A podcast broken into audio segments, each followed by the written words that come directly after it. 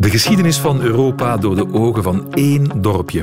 Auteur Theo Toebos belandde in Kobarit in Slovenië en stond verbaasd over wat hij zag en hoorde. Hij schreef er een boek over. Kobarit, het dorp met te veel geschiedenis. Wat is daar allemaal gebeurd? Ik ben Ronald Verhagen. Welkom bij Voorproevers. Voorproevers.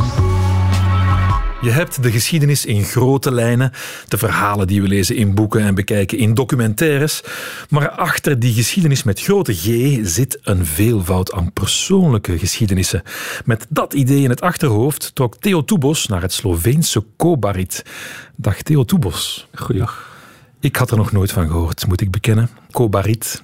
Uh, ik ook niet toen ik er, uh, voordat ik er voor uh, ja, het eerst kwam. Waar ligt het? Slovenië, zover zijn we al, maar waar ligt het? Uh, ja, laten we dan benaderen zoals ik het benaderd heb vanuit Italië. Uh, dan moet je richting Udine, Cividale del Friuli. En dan, uh, ja, dat is, het ligt dan vlakbij de grens met Slovenië. En net daarachter ligt dan Goberit. En wat voor dorp is het? Het is, het is zo'n dorpje met pakweg 1100 inwoners. Uh, gelegen aan de smaragdgroene Socia. En echt een, een fantastische, prachtige, uh, ijskoude, kronkelende groene bergrivier. We zitten in de bergen. Dat zijn we zitten, we zitten de tussen, tussen, de bergen. De, ja. Juli, ja, de uitlopers van de Julische Alpen. Ja. Dus die gaan zo ongeveer tot 2200 meter. Uh, uh, dus het, het, is te doen, zullen we zeggen. Je, je wordt niet uh, bedolven terwijl je daar beneden staat. En uh, Kobritsovo ligt op een goede 200 meter ja. hoogte. Hoe ben je in Kobarit beland? ja, dat heeft te maken met een bezoek aan een monument voor de eerstgevallen Italiaan. Ik was bezig met een boek over eerstgevallenen in de Eerste Wereldoorlog. Ja.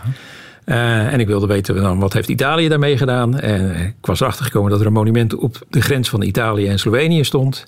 En een Engelse archeoloog die ik ken, die had toen gezegd... als je daar toch bent, ga dan ook even de grens over. En dat zou ik anders waarschijnlijk helemaal niet hebben gedaan. En uh, ja, hij zei, ja, daar, net over de grens, daar, is, daar ligt Koberit. En uh, daar hebben ze een mooi Eerste Wereldoorlog museum. Dus en, nou ja, daar ging ik dus naartoe. En uh, toen zag ik uh, ja, dat er zoveel geschiedenis is daar. Ja, je trekt er grote ogen bij ook. Ja, ja, Alsof je opnieuw Kobarit ja. binnenrijdt en het museum binnenstapt. Ja, wat, wat is er dan zo bijzonder aan het museum?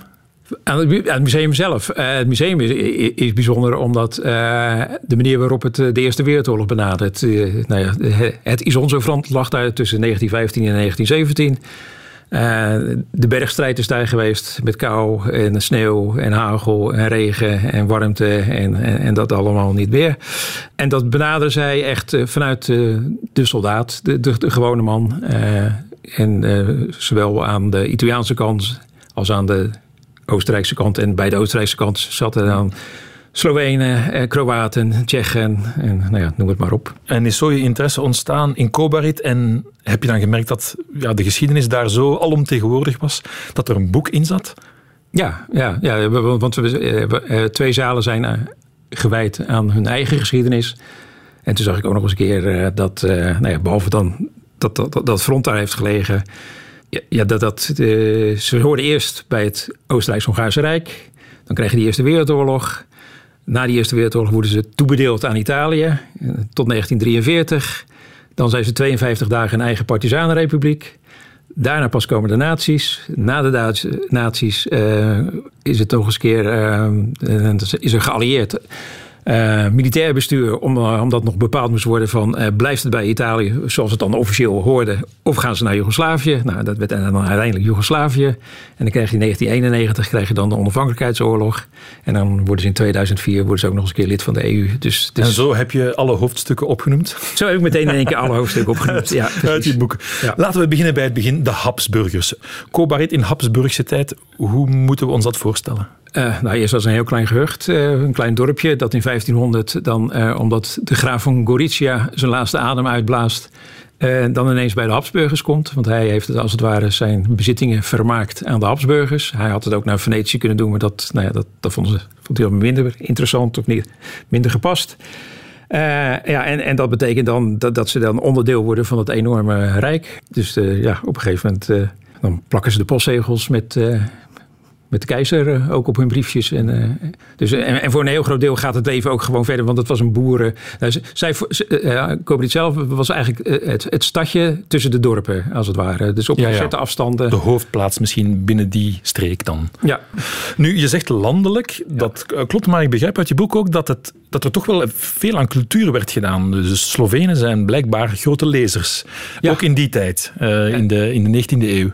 Ja, en dat, en dat komt eigenlijk dan door eh, een priester, eh, Simon Gregorcic, die eh, in 1866 op een goede dag Koberiet binnenwandelt. Hij wordt dan zeg maar, het hulpje van de deken.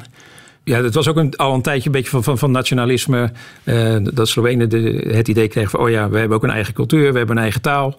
En daar hoorde hij ook bij. Dus hij heeft een, een leeskring, een leeszaal ingericht. En ging ook avonden met muziek en toneel en dat soort dingen organiseren.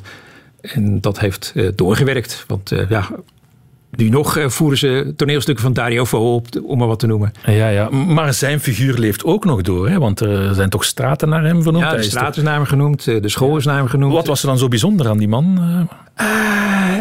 ja, voor de Slovenen. Er staat ook een beeld van hem in, in, in de hoofdstad, in Ljubljana. Dus het is echt een, een nationale. Mm dicht, want hij was behalve dat hij priester was, was hij ook dichter eerlijk gezegd was hij eigenlijk liever dichter dan priester. Uh, priester is, is hij eigenlijk, het liefst had hij klassieke taal na zijn uh, gymnasium gestudeerd, maar dat konden zijn ouders niet betalen. En de priesteropleiding was gratis, dus zo is hij priester geworden.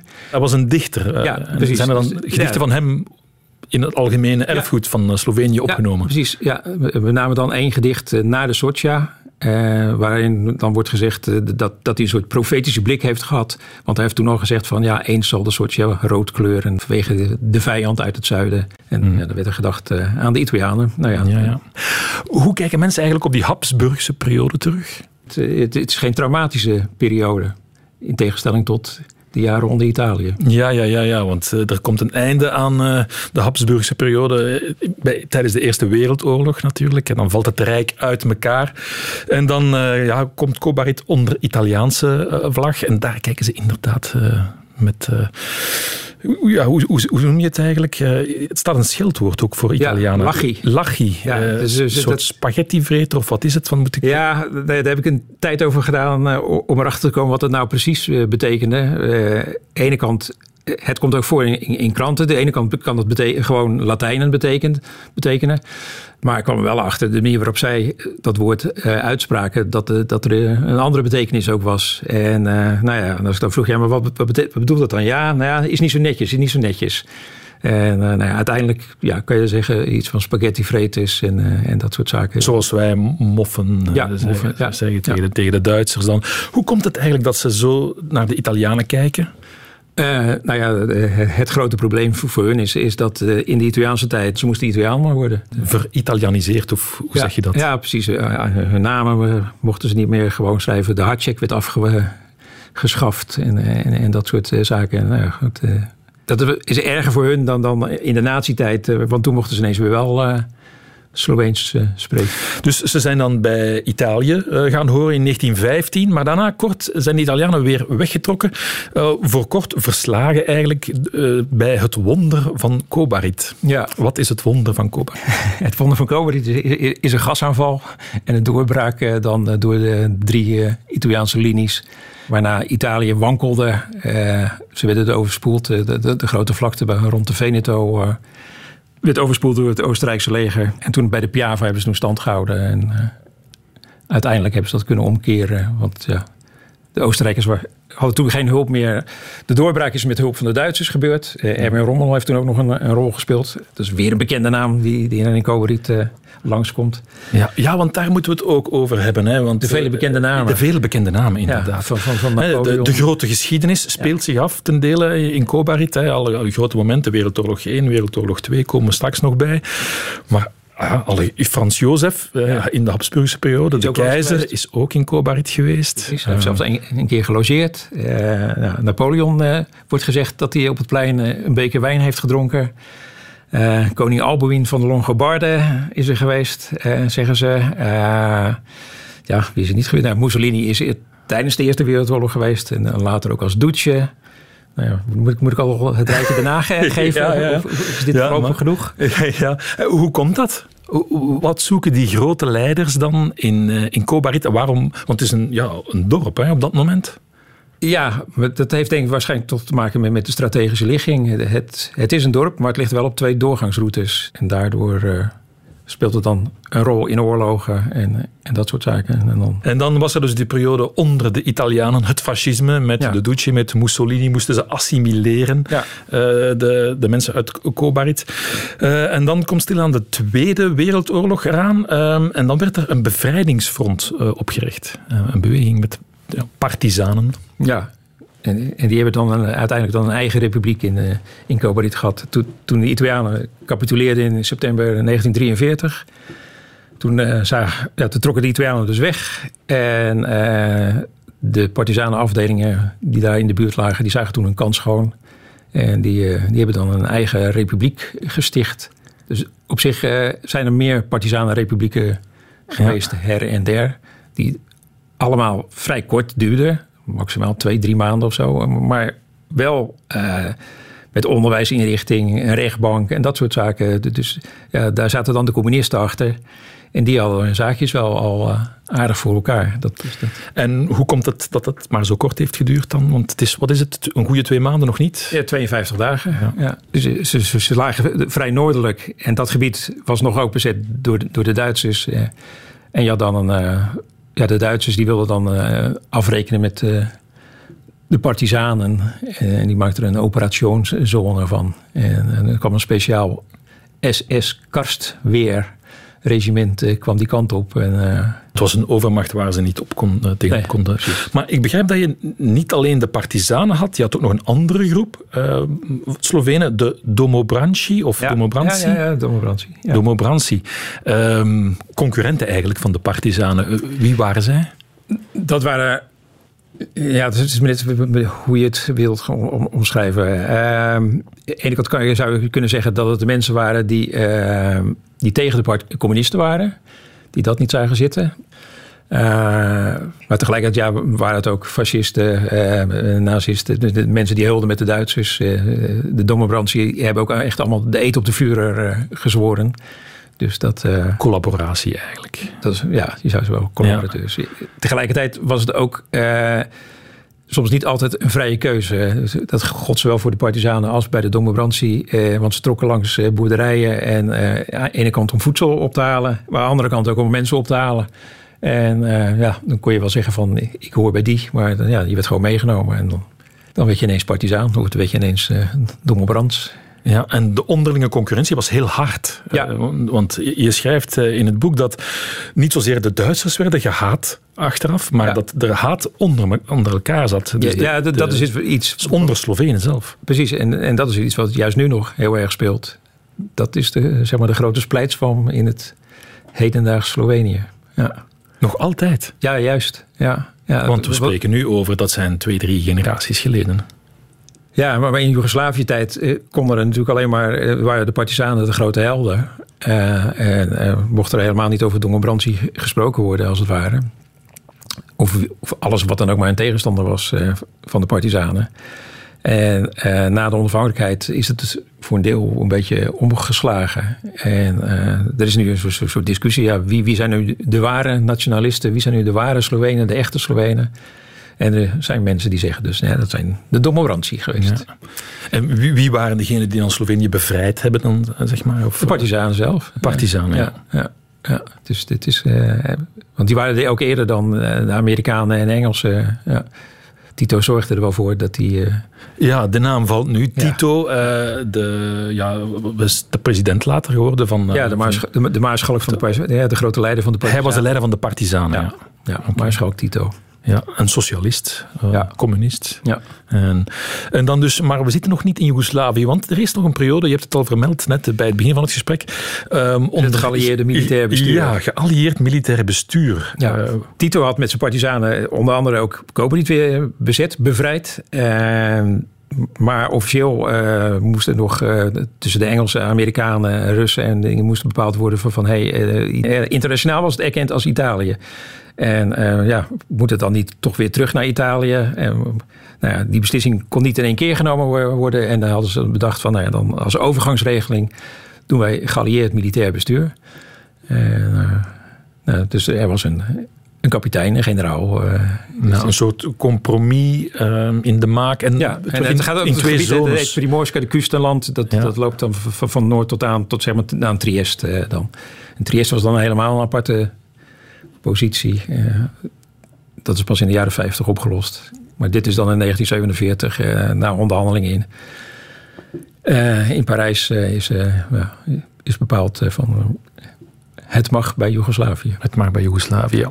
Maar de Amerikanen waren daar dus om de vrede te bewaren. Ja, en, ja het waren vooral Amerikanen. Ja, ja. Toen de Amerikanen hier kwamen, in België en Nederland, werden zij als bevrijders onthaald ja. na de Tweede Wereldoorlog, of bij het einde van de Tweede Wereldoorlog.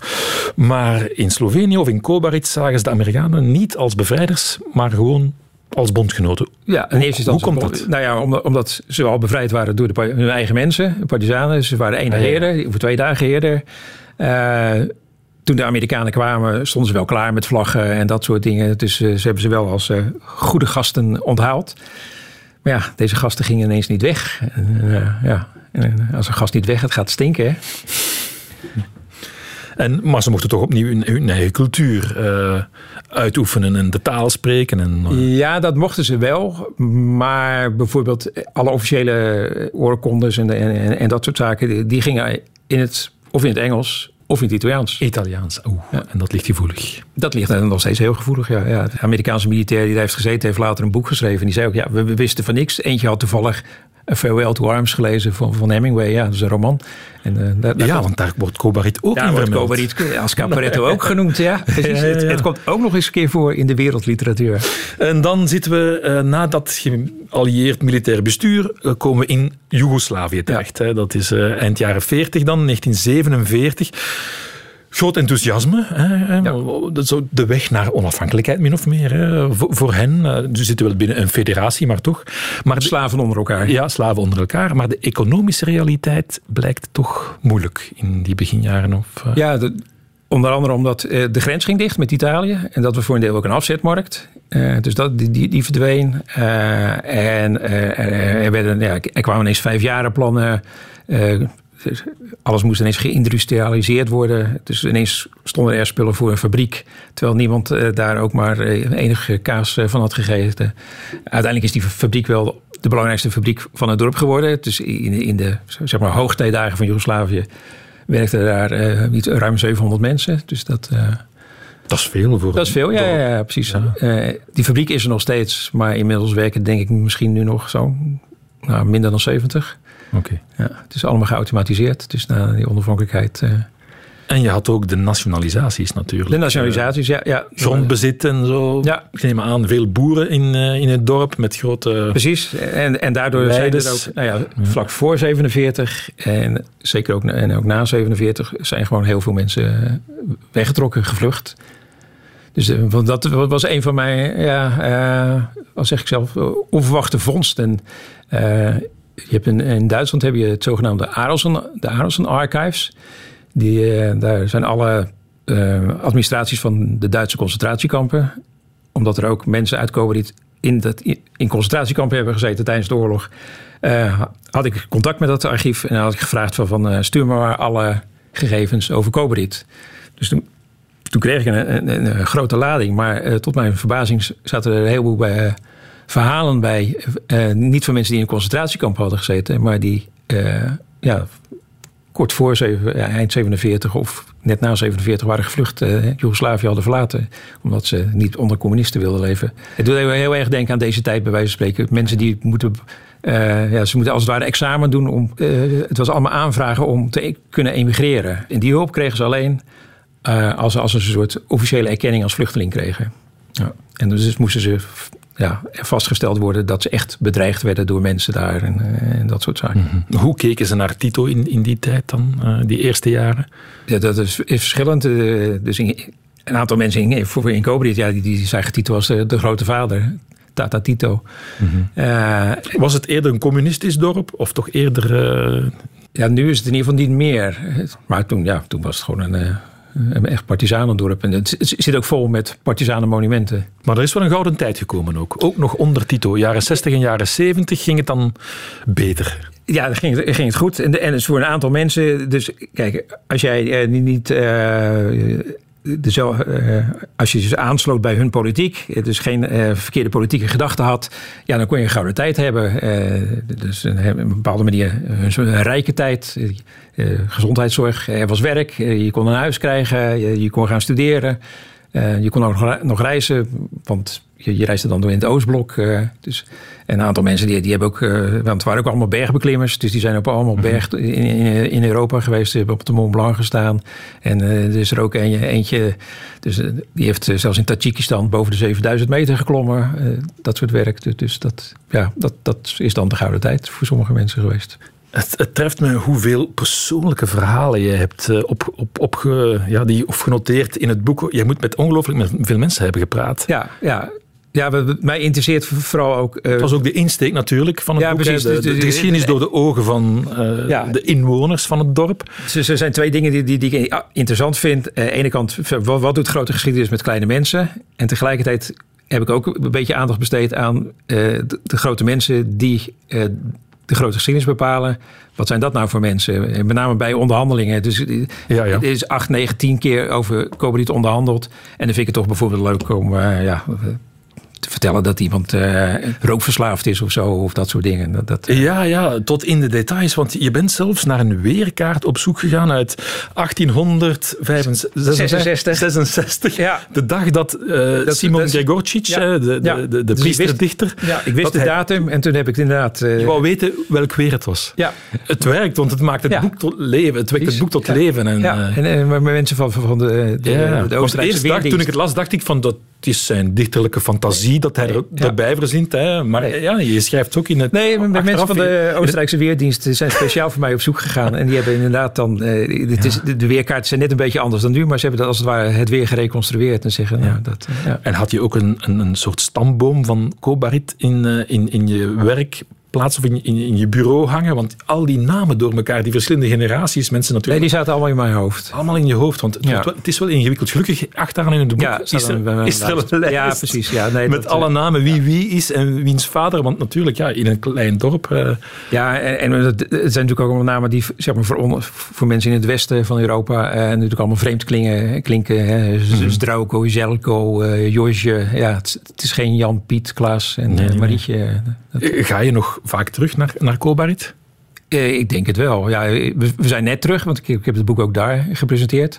En uh, ja, het is, het is mooi om te zien hoe, hoe blij en trots ze zijn. Uh, en, en, ze hopen dat er uiteindelijk nog een vertaling... Want ik heb ook een boek gegeven aan Ja, dat was mijn volgende vraag. Komt er een vertaling in het Sloveens? Ja, als het aan hun ligt en als het aan mij ligt wel. Maar ja, dat, dat, dat ligt in de handen van, van en mijn uitgever en Sloveense uitgevers. Om te eindigen, uh, Theo Toebos, uh, je, ze schrijft uh, ergens in het, in het nawoord of, dat je Kobarit, als je er nu gaat, dat je het in 4D ziet. Ja. wat bedoel je daarmee? nou, ik, ik, zie als het ware verschillende tijdslagen nu. Dus toen ik daar kwam, dan, dan, zie je een huis of, of je ziet een, een, een stuk, hoe noem je dat, grond dat, dat uh, waar mensen hun auto kunnen parkeren, maar wat voor de rest niet uh, bewerkt is. Nou, dat is inmiddels een parkeerplaats geworden. Dus nou, sowieso kan ik nog me herinneren dat ik daar mijn auto heb geparkeerd. Maar ik weet inmiddels ook dat daar een huis heeft gestaan van een vriendin van ons, Metka, die heeft daar gezien. Uh, ik weet ook iemand anders die daar gewoond heeft, die is naar Amerika gevlucht. En is na de onafhankelijkheid teruggekomen om te proberen zijn huis terug te krijgen. En die kwam toen achter dat zijn huis verwoest was, dat er gewoon geen huis meer was. Ja, dat soort dingen kan ik nu uh, voor mij zien. Hè. Ik zie Peter Handke als het ware Cobriet in de bus binnenrijden. Nog zo, nog zo ja, nog een naam. Laat ik het nog een naam die je kan laten vallen. Een, een, naam die ze in Cobriet natuurlijk uh, niet zo heel leuk vinden. Omdat hij later voor Milosevic een grafrede heeft gehouden. En een grote fan van de Serviërs was. Ja. Wel, het is een fascinerende plek en je hebt er een fascinerend boek over geschreven. Over Kobarit. Dankjewel voor het gesprek, Theo Toebos. Dit was Voorproevers. Beluister nog meer podcasts van Voorproevers via VRT Max.